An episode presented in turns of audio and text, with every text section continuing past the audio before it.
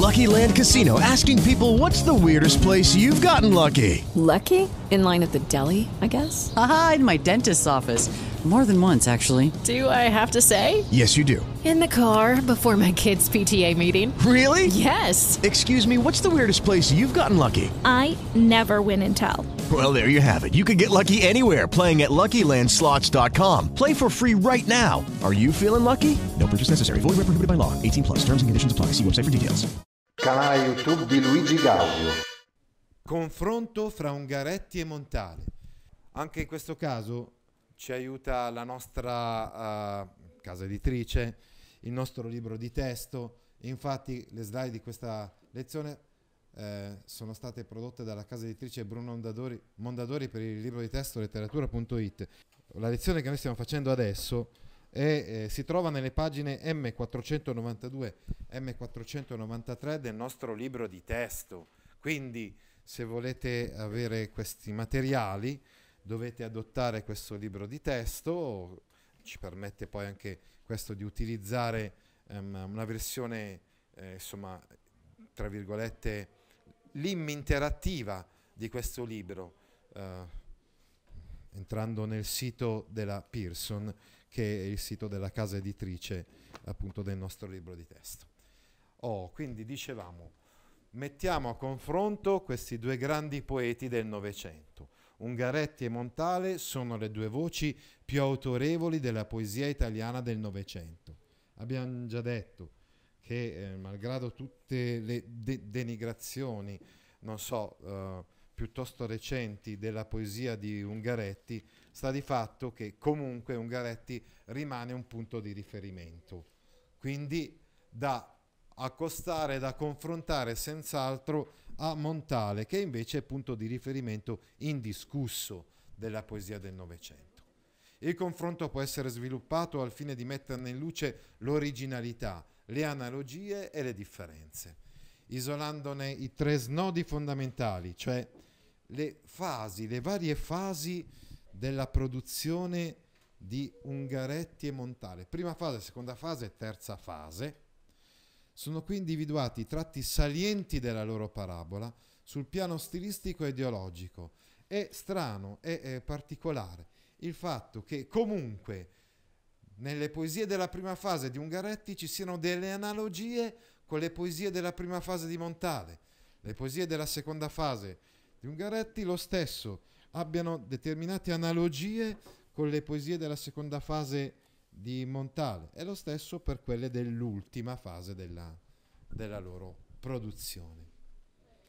Emergono così le peculiarità dei due autori che a partire da esigenze e situazioni spesso condivise elaborano una proposta linguistica, un metodo di osservazione della realtà e un atteggiamento umano fra loro assai diversi. Partono dalle stesse esigenze partono dalle stesse considerazioni, ad esempio la considerazione del vuoto, del dramma, della tragedia, della bufera, eh, del naufragio. Ecco, metto insieme delle immagini, dei simboli che sono dell'uno e dell'altro, dell'uomo contemporaneo, ma arrivano anche a soluzioni sia stilistiche, linguistiche, metriche, sia soprattutto metodo di osservazione della realtà e atteggiamenti umani profondamente diversi l'uno dall'altro.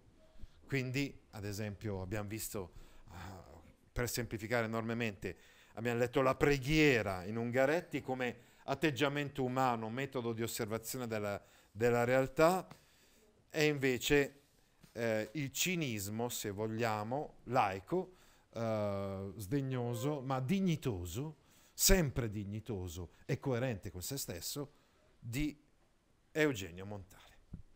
Bene, la prima fase. La prima fase, il punto di partenza di Ungaretti e Montale, è simile. Infatti, entrambi ambiscono a elaborare forme di scrittura poetica nuove. Oh, così come abbiamo visto ci sono state le avanguardie nel primo Novecento, anche loro avevano questo desiderio di rinnovare profondamente la poesia italiana. Oh. Alternativa rispetto alle frasi fatte ai luoghi comuni agli stilemi abusati della tradizione tardo ottocentesca, specie del decadentismo, ormai avvertiti come inermi, inerti, scusate, cioè praticamente tutti e due vogliono superare D'Annunzio, se vogliamo, no? Un po' la uh, tradizione. Consapevoli delle sperimentazioni tentate dalle avanguardie del primo decennio del secolo.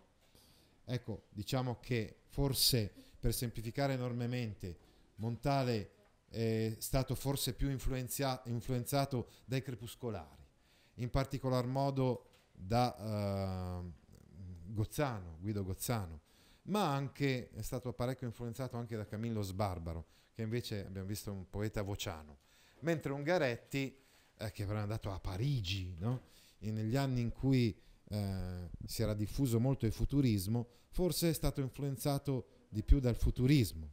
Comunque, consapevoli di queste sperimentazioni, puntano a restituire alla poesia la sua funzione essenziale, quale luogo della memoria di un'intera civiltà e quale strumento di interpretazione del destino dell'uomo.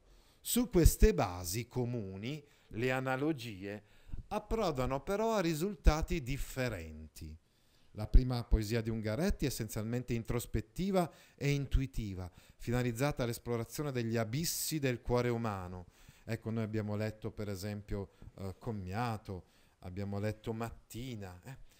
Eh, della prima raccolta, eh, delle prime raccolte ungarettiane, ma si, sicuramente conosciamo altre poesie, insomma, eh, di questa eh, prima raccolta. L'esperienza drammatica della Prima Guerra Mondiale induce per contrasto alla, res- alla riscoperta dei valori originari e profondi, umili ed essenziali della vita, contro ogni magniloquente retorica.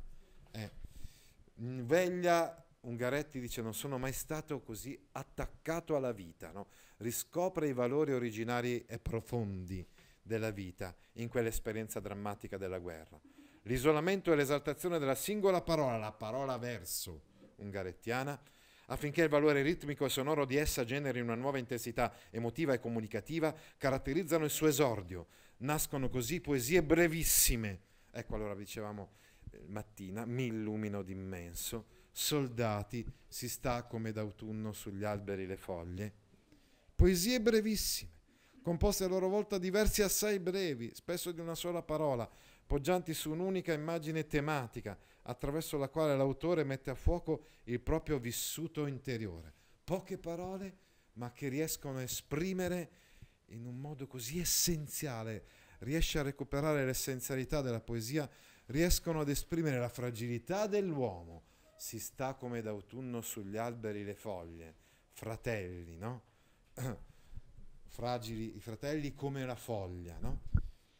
La fragilità dell'uomo, ma anche il suo desiderio, uh, la, la, la, sua aspirazione, diciamo così, ad una... Uh, uh, a uscire da questa fragilità. Mi illumino d'immenso uh, sappiamo in quella poesia famosa di Mattina. Oppure, dicevamo nella poesia I fiumi, mi sono sentito come una docile fibra dell'universo. O nella poesia che abbiamo, ab- abbiamo appena letto, l'uomo matto, incorreggibile, incontro al lampo dei miraggi nell'intimo e nei gesti, il vivo, l'uomo, tendersi sem- sembra sempre, si tende sempre incontro al lampo dei miraggi nell'intimo del suo cuore. Al contrario, Montale, che era uh, nato otto anni dopo Ungaretti, ecco, la prima poesia di Montale, al contrario, è essenzialmente ragionativa, discorsiva, filosofica e critica. Come vedremo appena adesso, quando leggeremo la poesia, non chiederci la parola che squadri da ogni lato, finalizzata all'interrogazione e alla decifrazione della realtà lucido, uh, dicevamo, cinico, critico, uh, fa cadere ogni tipo di ideologia, di illusione. Quindi il punto di riferimento, se vogliamo, è sempre Leopardi, no? Foscolo e Leopardi, se vogliamo, no? Quindi sempre quell'idea che l'uomo si nutre di illusioni, no? Però, eh, la, come dire, per Montale bisogna rendersi conto ecco, che si tratta solamente di illusioni. Eh, Mentre per Ungaretti forse un po' come Foscolo, se vogliamo. Adesso sto veramente semplificando e eh, generalizzando troppo. Per Ungaretti comunque eh, l'uomo mh, si attacca a queste illusioni, intravede un barlume di luce, dicevamo, eh? una luce fragile ma comunque la intravede. No? Mentre, mentre per Montale, ecco, Montale potremmo parlare se vogliamo di nichilismo, senz'altro, Ovviamente i presupposti filosofici di Montale sono diversi rispetto a quelli di Leopardi. Leopardi aveva dietro di sé la filosofia sensista, illuminista, mentre eh, Montale ha dietro di sé un altro tipo di filosofia, ad esempio la filosofia di eh, Boutreau o di altri filosofi, ecco, dicevamo sicuramente eh, diciamo pessimisti, di un pessimismo eh, radicale, ma in, uh, con, i punti di riferimento sono diversi rispetto a quelli di, eh, rispetto a quelli di, di Leopardi. Però, se vogliamo, l'atteggiamento nei confronti della vita è, è essenzialmente lo stesso. No? I motivi ispiratori di Ossi di Seppia sono il paesaggio ligure, eh? quindi ad esempio uh, queste, mh, questi mamma mia, come possiamo dire, questi rilievi scoscesi che poi eh, digradano rapidamente, violentemente verso il mare. Quindi da una parte il mare, dall'altra le montagne vicinissime, nel caso appunto della Liguria. Oppure il, il muro, eh, la muraglia, altro simbolo molto presente ne, negli, ossi, negli ossi di seppia. L'amore il desiderio di un miracoloso riscatto rispetto alla piatta bona- banalità. Prende così corpo una tenace indagine intorno al nesso tra fatalità, destino e libertà dell'uomo. A livello formale i testi si presentano insieme analitici e narrativi, descrittivi e prosastici, sorretti però da una notevole forza ritmica e melodica. Le rime e le assonanze, spesso aspre, il merigiale pallido assorto in modo particolare, sono il corrispettivo sonoro della posizione umana dell'autore, di ardua e severa ascesi morale. Ecco qui le differenze fra uh, il primo Ungaretti e il primo Montale. Passiamo alla seconda fase, che è quella di sentimento del tempo in Ungaretti e delle occasioni, la bufera in altro e Montale. Al cuore della vicenda poetica di Ungaretti e Montale si situano i loro libri insieme più alti ma anche più difficili in cui l'estrema concentrazione del discorso lirico e il sovraccarico di impegno speculativo producono testi potentemente affascinanti, ma al fondo ambigui ed enigmatici. Tant'è vero che queste raccolte poetiche sono quelle che ispireranno gli ermetici. Cioè, intendo dire, la raccolta poetica del sentimento del tempo e quella delle occasioni sono più in sintonia, in sintonia con la poesia ermetica, appunto enigmatica, misteriosa, certi aspe- per certi aspetti anche metafisica eh, eh, del, di quel periodo là, del periodo del, dell'ermetismo. Il lettore, per afferrarne il messaggio, è chiamato a lasciarsene coinvolgere, fino al punto di scorgere all'interno dei versi una nuova modalità di sguardo. Ecco, Lungaretti del sentimento del tempo. Noi abbiamo letto la preghiera del sentimento del tempo le parole isolate e cesellate nella prima fase della sua produzione, il porto sepolto e l'allegria, adesso invece vengono articolate dentro stru- strutture sintattiche, metriche e immaginative più complesse. Si produce una trasformazione radicale, ai versi brevissimi subentrano il recupero e il rilancio di schemi e cadenze della tradizione, a partire dall'endecasillabo, con un quoziente di elaborazione retorica molto elevato Ecco la poesia, dicevamo, di sentimento del tempo in Ungaretti. Sul piano tematico emergono alcuni contenuti ricorrenti, come lo scorrere del tempo, appunto, eh, che dà, eh, se vogliamo, anche titolo a questa raccolta. Il senso della storia, la minaccia della morte e della distruzione, la funzione della memoria. L'elemento di discontinuità più forte rispetto all'allegria è la drastica riduzione della componente autobiografica. Anziché al diario, la poesia tende all'evocazione visionaria di apparizioni mitiche, emblemi misteriosi, fuori dal tempo e fuori dallo spazio. Come abbiamo visto noi in quella poesia, eh, la preghiera che era riflessione sull'armonia del creato, sulla superbia dell'uomo, sul peso dell'esistenza, ansia di riscatto e di eternità. No? Eh, quindi addirittura, ricordate, riflessione a partire addirittura dal peccato originale, no? eh, a 360 gradi sulla, uh, sulla vicenda umana. Al contrario, Montale, tra il primo e il secondo momento della sua opera, matura uno sviluppo e un approfondimento coerenti, senza smentite o brusche rotture. Lo scopo della sua poesia, a differenza di quella di Ungaretti, non è la distillazione di immagini e forme pure, ma la contaminazione di parole e temi diversi, lirici e prosastici, narrativi e simbolici, in un'amalgama in cui si rispecchia la sostanza autentica e poliedrica della realtà. La realtà è complessa e quindi anche le poesie delle occasioni e, e della bufera e altro ancora di più eh, testimoniano di questa complessità della realtà.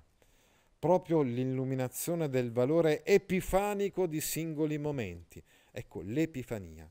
Cioè vuol dire quindi che in certi momenti comunque eh, l'uomo riesce ad avere delle improvvise illuminazioni che gli fanno percepire com'è, quest- com'è questa realtà che appariva così complessa, ma per un attimo abbiamo una sorta di illuminazione, di manifestazione. Il termine Epifania ci fa venire in mente Joyce. Quindi, proprio l'illuminazione del valore epifanico di singoli momenti e fatti costituisce il motore precipuo della sua ispirazione. Tuttavia, se nel primo montale prevale la denuncia del male all'opera nel mondo, eh, non chiederci la parola che squadri da ogni lato leggeremo adesso, eh? nel secondo tempo della sua opera al catalogo dell'aridità e dell'instabilità della vita, eh, ben testimoniato e simboleggiato dal titolo stesso della prima raccolta, Ossi di seppia. La vita è arida, no? come questi ossi di seppia, subentra la rilevazione delle eccezioni, dei possibili miracoli. Ecco, vedremo, è possibile un varco. Sembra che la realtà sia così chiusa, bloccata, arida, ma a un certo punto sembra aprirsi un varco. Anche, anche la poesia che noi leggeremo, insomma, la poesia Dora Marcus, testimonierà questo, questa possibilità del varco. Eh, Ecco, quindi sono possibili delle eccezioni, miracoli. Eh, le poesie dedicate a Clizia in particolar modo in questo periodo testimonieranno di questa, questo possibile miracolo, che nel rapporto con un tu ritrovato è sempre necessario, un tu che in queste raccolte poetiche si oggettiva quasi sempre in una donna, o una donna ricordata, o una donna incontrata, eh, come vedremo appunto in Dora Marcos, Dora Marcus, scusate, uh, schiudano occasioni di riscatto, possibilità di riscatto. Eh, quindi anche se lui continua ad essere un uomo che non uh, indulge in visioni consolatorie eh, della vita, tuttavia in questo periodo compaiono degli incontri con un tu che potrebbero aprire ad una uh, aprire dei, degli squarci insomma di luce all'interno di una realtà così buia. Terza e ultima fase. Ecco, Ungaretti scrive le sue raccolte poetiche del dolore, eh, per esempio, oppure del taccuino del vecchio, uh, Un grido ai paesaggi, La terra promessa. Eh, eh, noi abbiamo letto una poesia, ad esempio, di Un grido ai paesaggi, ma abbiamo letto anche una poesia del dolore, che è Mio fiume anche tu. Confrontiamo queste raccolte poetiche, le ultime di Ungaretti, con le ultime raccolte poetiche di Montale, come Satura, eh, da cui leggeremo una poesia, o Quaderno di quattro anni, altri versi, eccetera. Rispetto al picco di difficoltà toccato nella fase precedente, ecco la grande analogia. Ultimi, le ultime raccolte poetiche, sia di Ungaretti sia di Montale sono caratterizzate da una maggiore volontà comunicativa, immediatezza, una facilità di lettura, in cui però si riflettono anche il distacco e l'amarezza di entrambi, turbati dall'involgarirsi del mondo. Vivono quindi ormai in un tempo che dovrebbe essere a sentire certa retorica, dovrebbe essere finalmente un tempo di democrazia, di libertà, eh, oppure dovrebbe essere un tempo di progresso. E loro invece ne colgono tutte quante le contraddizioni. Essi non rinunciano però all'impiego della poesia per dare voce ai, per dare voce ai propri rovelli, cioè vuol dire ai propri turbamenti e ai propri desideri. Il terzo tempo della parabola poetica di Ungaretti è contrassegnato da uno spirito meditativo e autobiografico nuovo, come abbiamo visto sia in Mio fiume anche tu, sia in Monologhetto, che a partire dalle traumatiche esperienze esistenziali, la morte del figlio Antonietto, la seconda guerra mondiale, interroga il destino universale dell'uomo. Sul piano formale, la tensione sperimentale dei primi due libri, cioè l'allegria e il sentimento del tempo, si allenta e si risolve nell'adozione di uno stile fermo e limpido, solenne, elegantemente discorsivo, con il reimpiego di elementi desunti dai modelli più alti della tradizione, Petrarca, Tasso, Foscolo, Leopardi. A livello tematico lo sguardo è attraversato da sentimenti di malinconia, di distacco, di ironica saggezza, di lamento e di visione. Ecco, tutte queste cose le abbiamo viste, sia in Mio fiume anche tu, sia forse soprattutto in Monologhetto, no? Quindi la poesia di un vecchio ormai, di un anziano che, eh, che vive, che ripercorre a ritroso la sua vita, la sua esistenza con questi sentimenti, no? il sentimento della uh, malinconia, la consapevolezza delle illusioni, quindi il distacco, l'ironica saggezza, il lamento, ma anche la visione, no? quindi la speranza. No? Infatti, eh, infatti poi eh, adesso ci arriviamo a questo, alla speranza che abbiamo visto sia nella preghiera, sia in mio fiume anche tu, sia anche alla, alla fine di monologhetto. A livello tematico lo sguardo è attraversato da, da, questi sentimenti. Da un lato si accampa la percezione della propria solitudine, del proprio vuoto. Ricordate che vuoto era una parola chiave in monologhetto, della propria miseria. Dall'altro la parola poetica diventa grido, domanda, invocazione verso l'Eterno, quale unica forma di speranza. Di fronte quindi a questa uh, vanità del tutto e all'assurdità dell'uomo che eh, si autodistrugge, c'è l'invocazione verso Dio, quindi questa speranza.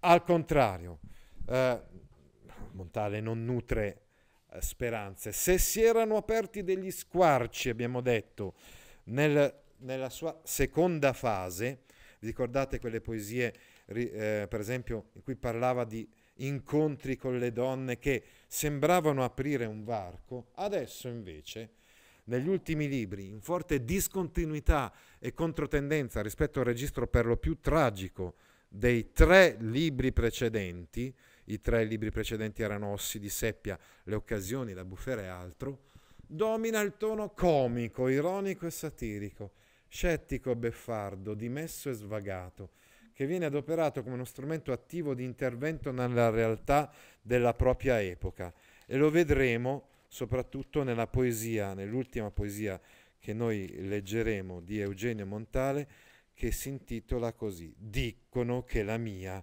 sia una poesia di inappartenenza.